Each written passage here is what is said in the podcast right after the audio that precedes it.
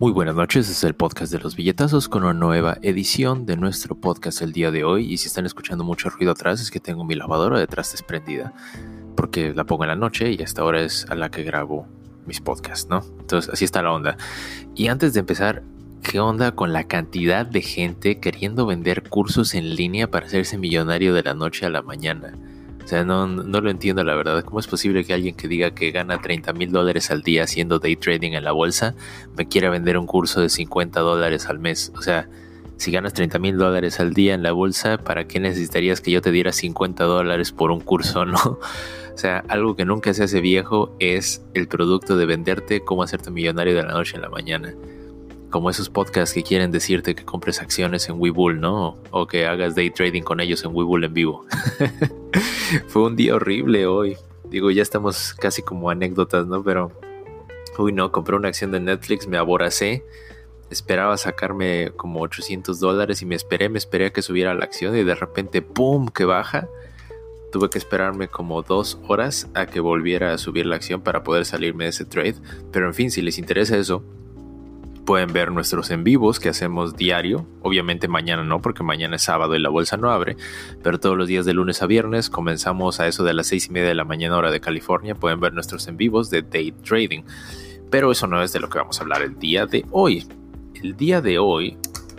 Ahí ando tirando aquí como un pasador, perdón por el ruido. El día de hoy amanecimos con la noticia de que el querido presidente de Estados Unidos, Donald Trump, quiere empujar porque se bajen los intereses, la tasa de interés de la Reserva Federal del Banco de Estados Unidos a negativos. ¿Esto qué significa?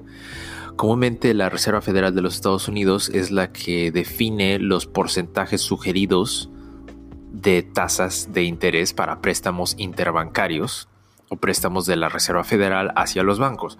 ¿Esto cómo funciona?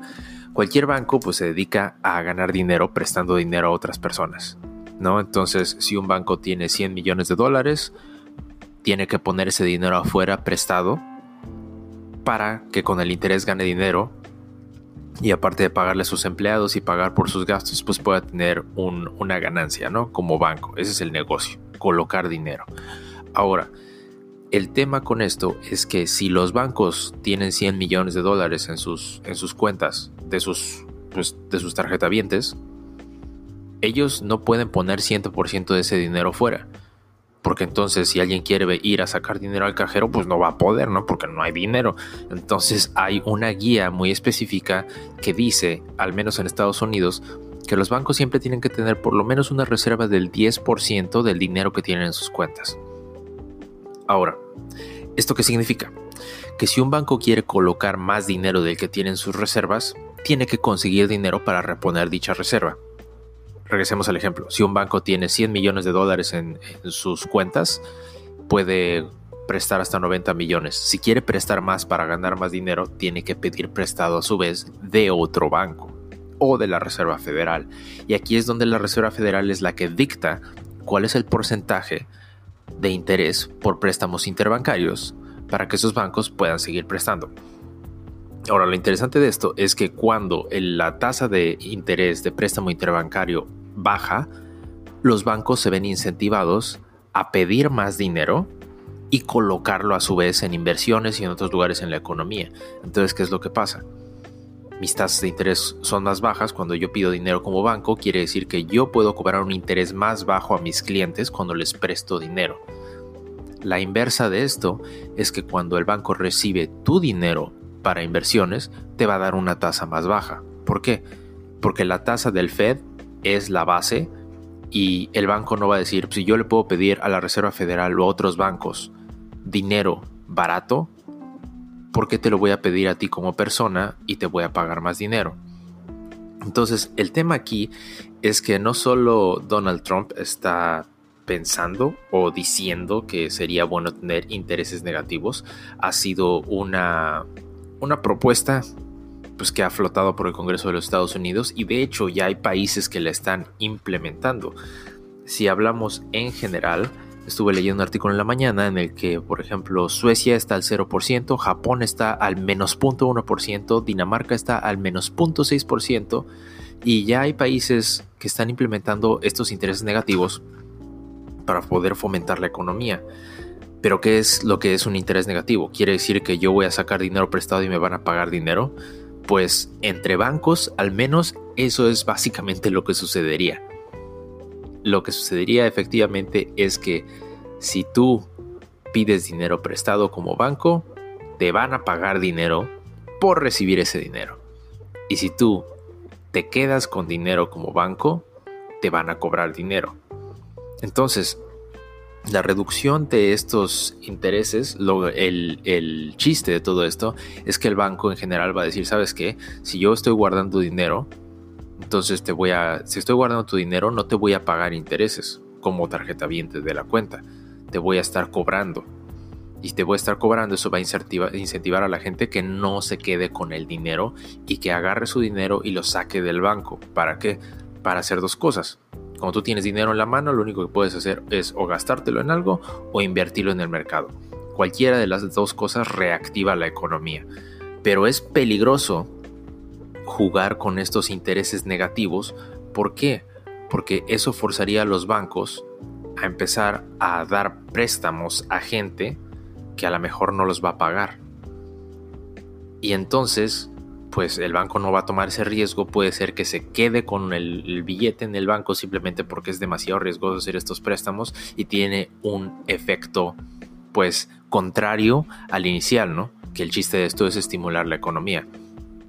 Ahora, si vemos esto en efectos prácticos de cómo está funcionando en países como Dinamarca, es que realmente la gente lo que está viendo es que está teniendo intereses más bajos en general en el mercado, pero no es como que les estén dando dinero por pedir prestado dinero. Eso estaría chido, a mí me encantaría la verdad, pero creo que eso no es lo que va a suceder.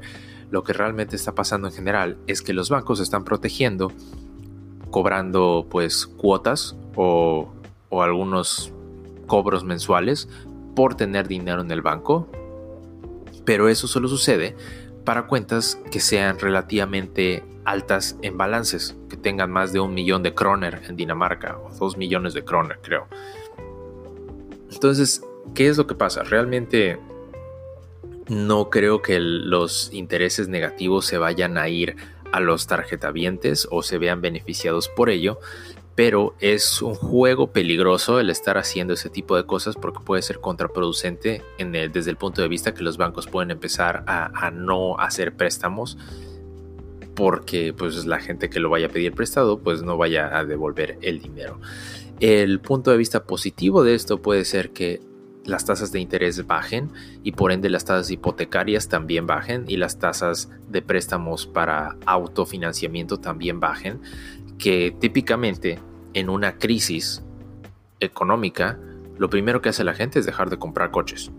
Lo primero que hace la gente es dejar de comprar casas, pero si las hipotecas bajan, entonces puede ser posible que esto tenga el efecto contrario, que haya mucha gente que ahora se anime a comprar una casa, quizás. Eso sube la demanda de casas, eso sube el valor de las pues de los bienes inmuebles y cambie el valor en los próximos años y es sería una es una apuesta, es un volado la verdad. Porque tenemos que recordar que en tándem con esta reducción de las tasas de interés el Fed ha estado imprimiendo trillones y trillones de dólares, lo que puede causar una inflación pero bestial en los próximos años y es como una apuesta, es decir, sabes que yo ahorita estoy apostando a que puedo sacar dos trillones de dólares y prestárnoslos a nosotros mismos como economía y apuesto que en un año, como ya vamos a estar trabajando todos y esto del coronavirus ya se va a acabar con, las vacunas que van a salir, pues todo el mundo va a trabajar durísimo y vamos a reponer esos 2 trillones de dólares con puro trabajo. Si esto no sucede, puede ser que el dólar pierda su valor, se devalúe y entonces la gente empiece a decir, ¿sabes qué? Pues los, los, los salarios van a bajar y en general la inflación de manera acelerada no es buena por otro lado, lo que está queriendo hacer el, Fed es bajar los intereses para que la economía se reactive, porque por otro lado, si la gente sale de sus casas después de esta pandemia, pero no quiere gastar porque tiene miedo de lo que vaya a pasar económicamente, y además de eso las tasas de interés están altas, pues la gente no va a querer soltar su dinero, se lo va a querer quedar, y eso causaría una desinflación, que eso es aún peor, porque es un círculo vicioso en el que la gente deja de gastar dinero porque su dinero cada vez vale más y se sigue quedando el dinero, pero si alguien se queda el dinero, ese dinero que te estás quedando es pues el ingreso de otra empresa. Y si la economía se detiene y toda la gente, toda la gente se queda con su dinero, pues vamos a causar una, no una recesión, sino una, sino una depresión, como pasó en los 30.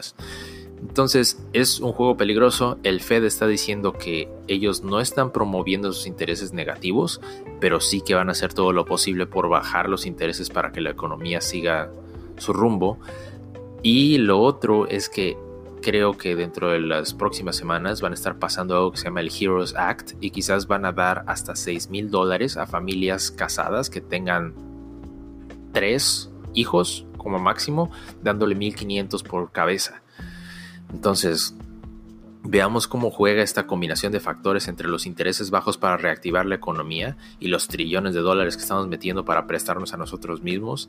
Es para mí esto me suena como estar metiendo fichas en un casino a ver si en un año nos sale la vacuna y todos salimos bien con la economía o si la economía no se repone y la gente no empieza a trabajar, pues va a resultar en una inflación, en reducción de los salarios y en un círculo vicioso a su vez que a lo mejor no nos va a convenir. Pero bueno, esta fue Viernes Teórico de Finanzas en el podcast de los billetazos. el día de mañana vamos a estar hablando un poquito más de cómo hacer inversión en bienes raíces pero a la mexicana vamos a tener un invitado que tiene ahorita entre 7 y 8 propiedades en México. Entonces me haría muy interesante saber el punto de vista de cómo invertir en bienes raíces en México, cuál es el valor de las tasas de impuestos, qué es lo que hay que hacer para conseguir un buen inquilino, cómo hacer los contratos, etc. Entonces eso lo vamos a tener el día de mañana. Y si les interesan todos estos temas de educación financiera en general, libertad financiera, entrepreneurship y inversiones en la bolsa, pueden seguirnos en el grupo de Facebook, el podcast de los billetazos. En Instagram estamos como billetazos podcast y ahí estamos poniendo todos los updates de nuestros day trades diarios en la bolsa. Y también nos pueden seguir en Twitter, en billetazos para que reciban las notificaciones de nuestro podcast. Y si se perdieron algunos de nuestros podcasts viejitos y o quieren ver nuestros videos de binge watching de todo lo que hacemos de day trading en la bolsa, pueden seguirnos en YouTube como Billetazos Podcast. Están todos nuestros links en la descripción del episodio y espero que se le hayan pasado bien, que tengan un excelente día. Bye.